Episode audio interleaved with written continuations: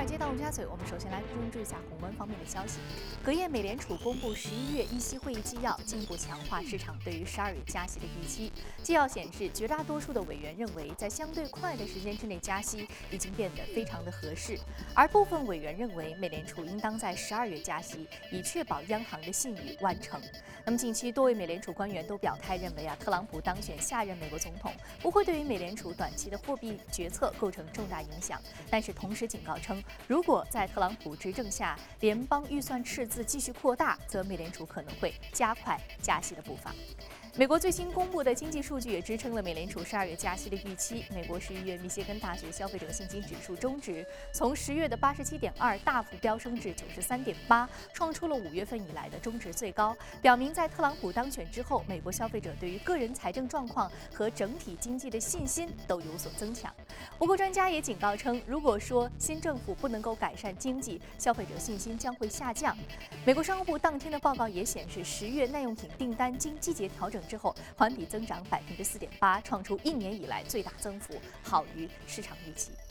美联储加息预期强烈，美元近期持续走强，以美元计价的黄金价格隔夜出现了大幅的下跌。当天的纽约商品交易所十二月黄金期货价格下跌百分之一点八一，收于每盎司一千一百八十九点三美元，创出了九个月以来的新低。那目前的市场预期特朗普的政策将利好企业及股市，黄金则是失去了避险天堂的地位。视线转向欧洲，数据编纂机构 Markety 昨天公布的数据显示，欧元区十一月制造业 PMI 初值为五十三点七，创下了三十四个月的高位，显示出该区域经济增长的步伐进一步加速。Market 经济学家表示呢，欧元区企业在保持价格稳定之时，制造业活动仍然强劲，并且新的订单出现了峰值。此外呢，还有迹象表明该区域增长将会持续加速。目前为止，PMI 数据或预示欧元区第四季度 GDP 将会扩张百分之零点四。英国财政大臣哈蒙德昨天公布英国政府脱欧公投之后第一个秋季预算报告，调低了未来两年经济增长的预期，强调政府将增加借贷，同时出台包括提高最低工资标准和禁止房屋中介向租客收取预付款等改善低收入家庭生活水平的一系列措施。英国财政大臣菲利普·哈蒙德二十三号向议会发布了他上任以来的首份秋季预算报告。哈蒙德预计，在未来五年，英国政府将面临更多负债，公共部门债务占 GDP 的比重将由今年三月的百分之八十一点三上升至二零一八年的百分之九十点二。英国二零一七年 GDP 增长预期将由脱欧公投前的百分之三点五下滑至百分之一点四。同时，2018年 GDP 增长预期也将由百分之二点一下调至百分之一点七，但维持2019年、2020年预期不变。哈蒙德宣布，未来五年，英国政府还将增加一千二百二十亿英镑借贷。他表示，未来一段时间，英国经济将迎来持续波动。他们的任务是在正式脱离欧盟的过渡时期，改善经济生产效率，保持经济的适度增长。他宣布将拨款二百三十亿英镑，成立一项全国性的生产力投资基金，用于基础设施建设。此外，在影响英国人日常生活的财政政策方面，哈蒙德宣布将最低工资标准从目前的七点二磅上调至七点五磅，拨款十四亿英镑建造四万套保障房，同时禁止房屋中介向租房者收取预付金等。美国股市今天将因为假日而休市一天，而在明天，因为黑色星期五年底购物季的来临，美股也将提前收盘。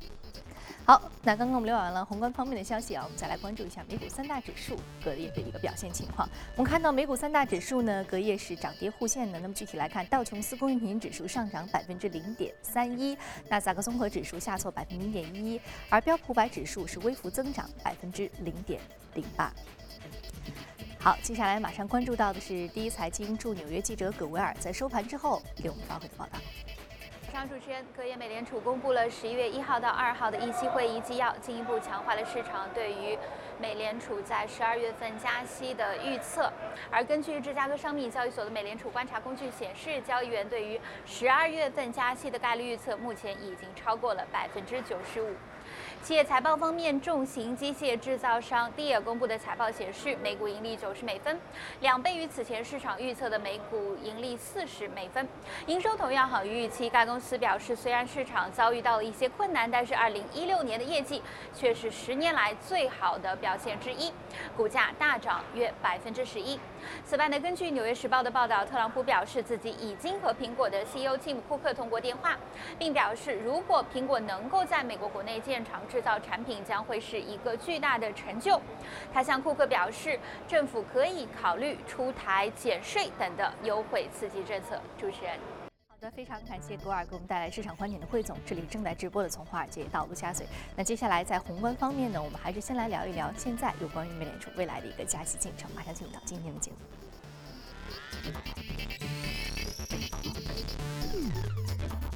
好，今天我们请到现场嘉宾呢是评论员郑子叶先生，郑先生早晨好。还是加息啊，十一月，十一月现在已经过半了，几乎已经到月底了。十二月加息的这个大家这个预期可能即将开启。那你认为现在十二月份加息大概的这个幅度和可能性是多少？呃，现在如果我们来看十二月份加息的话，其实我们应该现在已经不用讨论是不是会，已经是确定的对，现在应该已经是板上钉钉的一件事情了。无非就是到底是加呃零点二五还是加那个零点五。嗯。嗯，但我个人认为肯呃应该还是。先会加零点二五这样一个，所以是零点二五加零点二五，从去年到今年加起来一共零点五。对，所以呃，从整个昨天晚上整个全球金融市场的表现来看，对美联储的这一个 FOMC 的会议纪要的话，呃，也并没有做出太大的这样的一个反应。呃，美联储官员的一些表态啊之类的，其实这几乎都在整个金融市场的预期之内。呃，但是其中有一句话值得我们注意的是。呃，其中有一个官员说到，呃，那个如果明年的话，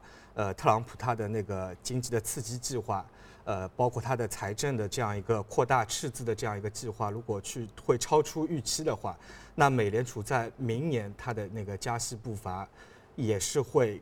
可能超出整个市场的这样一个预期。超出预期是更快还是更慢？嗯，更快。所以，所以这也可以解释，呃，从特朗普当选以后到至今整个。呃，美元指数它走的其实是非常非常犀利，包括呃昨天晚上美元指数在呃横盘了这样三四个交易日之后，又出现了一个大涨的这样一个走势。嗯。我们说到美元指数，近期美元这个强势也是符合特朗普他之前的一个预期的一个强势美元的货币政策啊。对。好，那有关于这个市场方面呢，其实没有太多的这样的一个分歧，就是说十二月加息的步伐，无非就是零点五还是零点二五啊。但是可能这个维持相对谨慎的这样的一个加息举措，这样的一个啊货币收紧的举措可能性比较大。那我们现在再说到一个板块方面啊，近期巴菲特有这个动作，十五亿美元购入了航空股，四大美国的航空公司。嗯嗯对，嗯，最近公布的这样一个文件显示，巴菲特是在今年的三季度的话，他是呃购买了美国的四家这样一个主要的航空公司，包括像那个美国航空，呃联那个联合航空，然后达美航空，还有那个呃廉价非常有名的廉价航空公司西南航空，然后他投资了大概是超过十五亿美元的这样一个金额，虽然金额不大，但是。对于航空股这样一个投资，其实，呃，还是一反巴菲特他过去的这样一个态度，因为一直他一直认为它是价值毁灭性的一个行业，对航空股不是很看好。对过在过去的话，巴菲特其实是呃非常的去厌恶这样一个航空行业，因为巴菲特其实也在过去大概呃一九九零年的时候也是重仓买过这样一个航空公司，到最后持有了七年的话，它的收益并不是太理想，所以。呃，巴菲特在过去的二十年间，他也一直在反复的去思考、去总结这样一个问题，所以他在过去一直一一直认为航空股是这样一个，呃，永远看不到现金流的这样一个行业，因为主要的原因在于，如果一旦航空业在一个非常景气的这样一个时候，呃，航空公司都会倾向于再去购入大量的这样一个呃飞机，所以对于这样的一个盈利去购入一个飞机。不停的往返寻付的话，公司是在账面上是几乎其实是看不到这样一个现金流的，呃，但是从目前这个节点来看，巴菲特为什么要去会去买入这样一些航空公司？其实，在呃前天的话，呃，在 A 股上有有一个非常有名的以前安信策略的一个分析师，他的一个关于那个大宗商品为什么持续上涨这样一个报告流传在整个市场上，所以我看了以后也是得到了很多启发。它对于整个大宗商品的这样一个上涨，其实它归结的原因不仅仅是，呃，只是在于这样一个呃供给侧的改革，只是在只是在于一个全球的货币的泛滥，嗯，它更多的是倾向于。呃，是说整个行业在过去的五年这样的一个时间里，整个行业的集中度在不断的提升，呃，整个行业的并购、兼并重组的这样一个呃规模在不断的扩大，所以对于航空，整个美国的航会，回到刚才这样话题，美国航空业其实我也是感触非常的深，因为我是呃零六年毕业以后接触于这样一个美股市场，当当时的话。呃，美股的航空板块，在我的现在记忆中，大概主要的航空公司有这样一个七八家，呃，那个是代码，我还是记得非常清楚。但是到今天为止，呃，当时的这样一些美国的航空公司的代码和现在已经是完全两样的。主要的最大的原因就是在这个十年间，这样一些航空公司在不断的做这样一些重组，这样一个整合，包括呃像那个呃 Continental 大陆航空和美国联合航空的合并，包括像。呃，美国航空和那个全美航空的这样一个非常大规模的合并，其实一经过了这样一个十年大的这样一个行业的整合，到目前为止，整个航空业其实就只剩下了这样一个四呃四大这样一个航空公司在里面，包括三大，然后加上一个呃廉价航空公司在里面。所以，对于整个巴菲特。呃，其实我们过去一直讲的，巴菲特他投资一个行业的话，他非常重视这样一个护城河的这样一个概念。所以到今天为止的话，整个航空业的这样一个护城河，我们可以说它是已经开始逐渐的建立起来，因为新的进入者已经很难再进入到这样一个领域当中来了。嗯。啊，我们说到这个航空业，它现在已经搭起了一个护城河，所以说早期进入就是早期进入，如果没有进入的话，它其实后面的资金或者说外来者很难再去进入到其中了。所以说，如果说你分享其中的收益，其实它是有一定的门槛的。对。所以说，这是不是巴菲特选择这个时候去投入航空股一个很重要的原因？就是说，它现在一定有一定的限制和门槛对，所以这也是我总结下来，巴菲特为什么会去投这样的一个航空。当然，他并不仅仅是因为。仅仅看于眼前的这样一个低油价，因为我们知道巴菲特他其实也是投资了大量的这样的油气的。如果说低油价其实站不住脚的，因为这个欧佩克的这个减产协议目前有了曙光了。对。所以说未来这个油价上涨是大概率的事件，所以应该不是这这应该不是主要原因。所以，但是从结果来看，我们也看出巴菲特在买入这样一些航空股公司以后，呃。从九月三十号到至今，这样一些航空公司，它的普遍的涨幅都在百分之二十到三十，所以巴菲特其实还是非常的厉害。嗯嗯，所以说我们说巴菲特一贯的这个投资的表现来看啊，我们对于他的这个眼光是不用质疑的。但是他近期我们分析到的航空股，主要还是因为刚刚所说的这几点原因。那么有关于这个航空股方面的这个情况呢，我们也将持续的关注。好，接下来我们再来关注的是可以领涨的板块和个股分别是什么？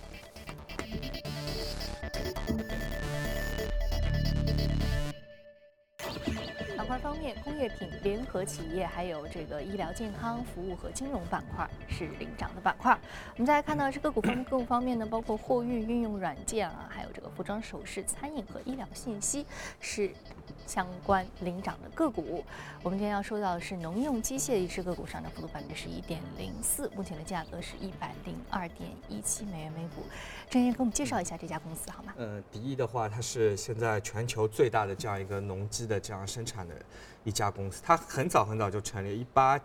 一八几几年吧，至今的话，它已经有将近两百年的这样一家历史。然后昨昨天它的那个涨幅。比较大，因为这是一家市值很大公司，三百亿美金的这样一家公司，呃，市值已经超过了两千亿人民币。呃，昨天晚上它上涨了百分之十，已经是创出了近十年的这样一个新高。因为我们知道，刚才说到巴菲特，巴菲特他在去年的二零一五年的年初，也是大量的买入了迪的这样一家公司的股票，包括直至今年，它还是在不停的去增持迪意。呃，因为我们知道，呃，昨天晚上它的大涨，首先有一个非常重要的原因是，它昨晚是公布了它的第四季度的财报，是大幅的超出那个整个华尔街的预期，呃，每股收益呃零点九美元，整个华尔街的预期可能就只在零点四到零点五美元这样这样一个水平中间，所以它一下子涨幅非常大。但是如果我们纵观这一个目前这一个阶段整个美股的表现的话，其实这样一个呃大型机械的这样一个板块最近的涨幅也是非常凌厉，包括呃最近的像那个卡特彼勒，它在今年的话最大涨幅也已经接近到百分之八十的这样一个涨幅。所以目前整个这样一个市场对呃特朗普在未来的一个大规模的经济建设这样一个预期还是非常的抱有非常大的这样一个一个期望。呃，然后说到呃迪意的话，又回到我们前面探讨的这样一个话题。其实，迪意的话也是非常受益于在过去的这样一个五年到十年里的行业的这样一个大规模的并购这样一个整合。我们知道，迪意在过去的五年里，它也是通过不停的收购这样一些小的公司来扩大它的规模，包括呃它的这样一个，包括它有一家竞争对手是那个呃日本的久保田。和迪一样，也是在过去的五年，也是在做这样一个不停的并购。然后昨天我看到那个迪他的那个 CEO 也在说，这是我们呃过去十年里面最好的这样一个最好的一年。嗯，主要是受益于我们。的一个非常大的一个 portfolio，也也就是说，它的那个产品线非常丰富，所以能够在这样过去的五年的这样一个经济表现，它能通过一些投资组合去对冲一些风险，去平衡掉它的一些啊这个风险和收益之间的差值。对，所以我们可以想象，在这五年的时间里，很多那些中小型的产品非常单一的公司，它是很难去抵御这样一个经济的冲击。所以它本身自己的产品线就是一个投资组合。对，是。呃，所以说，呃，在这种冲击之下，可能越是这样大型产品线很全，这个全全品类的这种公司，它越能够抵御住这种风险。对，是。然后才能在这样一个竞争中不不停的去蚕食这样一个市场的份额。嗯。去并购一个小的公司，反倒这个经济的这个风暴，在这个摇曳之下，他们可能会比较好的、坚定的站住。更重要的是，一些其他被风刮倒的小公司，他们可以这个时候去进行收购，对，壮大他们的整个产品。对，然后到目前一个时点，大家都看到了这样一个经济的这样一个曙光的出现，所以对于这样一些公司，他已经准备好了。对，是。嗯，好，非常感谢子叶先这一时段对于啊这家农机企业的一些点评和关注。那接下来我们进一段广告，广告回来继续接着聊。好，欢迎回来。接下来我们来一组重要的全球公司资讯。惠普发布的最新财报显示，受益于个人电脑业务的反弹，公司第三财季营收实现百分之二的意外增长。那么此前呢，惠普营收已经连续七个季度出现下滑了。在个人电脑市场之上的惠普是仅次于中国联想的第二大生产商。个人电脑业务是惠普最大的营收来源。根据惠普财报，上季度呢其个人电脑业务出货量增长了百分之五，营收增长了百分之四。根据 CNBC 消息，有机构发布的报告显示呢，今年三季度苹苹果仍然独揽全球智能手机行业利润的百分之九十一。尽管啊，该公司自己的财报显示，iPhone 的销售已经连续三个季度下滑了，但是苹果仍然拥有智能手机行业最高的利润率，这得益于其品牌的忠诚度以及 iPhone 较高的定价。华为呢，成为了全球第三大智能手机生产商，仅次于苹果和三星。该公司三季度运营的利润达到了两亿美元，占智能手机行业利润的百分之二点四。vivo 和 OPPO 各占百百分之二点二的利润份额。美国白宫周三通过决议案，要求2017年美国再生能源的消耗要增加百分之六，至192.8亿加仑。美国国会2007年通过了可再生燃料标准所设定的生物燃料的消费目标，那么乙醇和生物柴油被允许汇入到成品油当中被销售，但是为了提高引擎的效率，扭转能源消耗的增长陷入停滞的局面。那么。炼油的商商家呢是拒绝提高乙醇等添加量，决议通过意味着炼油企业可能成为受害者，而乙醇等生物燃料的下游供应商将会成为赢家。根据彭博消息，Airbnb 在洽谈收购中国竞争对手小猪，以扩展中国的短期民宿租赁服务市场。Airbnb 是全球最大的游客的住宿平台，目前与中国的竞争者呢包括这个途家网和小猪。在当地市场有一些相对的商业竞争。墨西哥水泥生产商 GCC 正准备为美国当选总统特朗普提供服务，帮助他在美国和墨西哥边境修建围墙，以阻止非法移民。该公司首席执行官表示呢，做生意不能挑挑拣拣，公司必须要尊重客户，无论他在边境的哪一边。特朗普在竞选期间啊，曾经承诺在美墨边境建造两千英里的高墙，以阻止来自墨西哥的非法移民进入到美国。GCC 是墨西哥最大的。建筑材料公司之一，其销售额约百分之七十来自美国，在那里拥有三座工厂。好，刚刚我们浏览完了全球公司动态之后呢，我们再回到资本市场和嘉宾一起来聊聊值得关注的板块和个股。我们今天要说到的是娱乐板块，我们说迪士尼。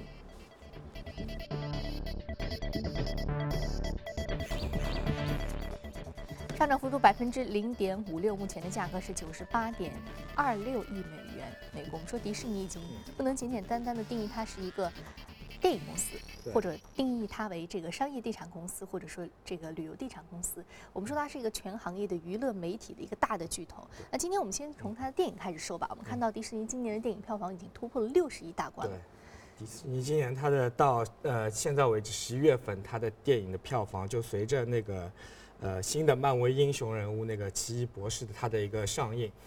他在今年的票房已经突破了六十亿美元大关这样一个水平，然后已经是创出了他的那个过去的历史的一个新高。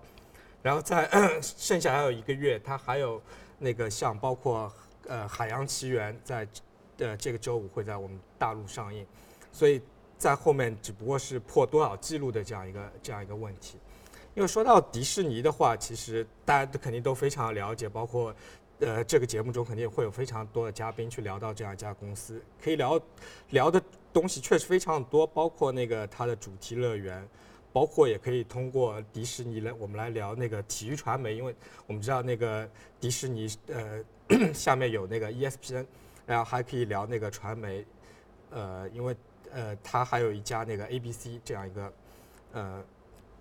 公司，然后今天我们说到的是主要还是迪士尼的这样一个影视动漫一个一个产业，因为我们知道，呃，迪士尼它是在零八年收购了一个漫威，呃，然后迪士尼它的股价其实是从零九年金融危机以后开始起步，一直到现在大概，呃，最高的涨幅已经超过了十倍这样一个水平，嗯，其实当然在这中间，漫威对它的贡献还是非常巨大，因为我们知道漫威它旗下的呃。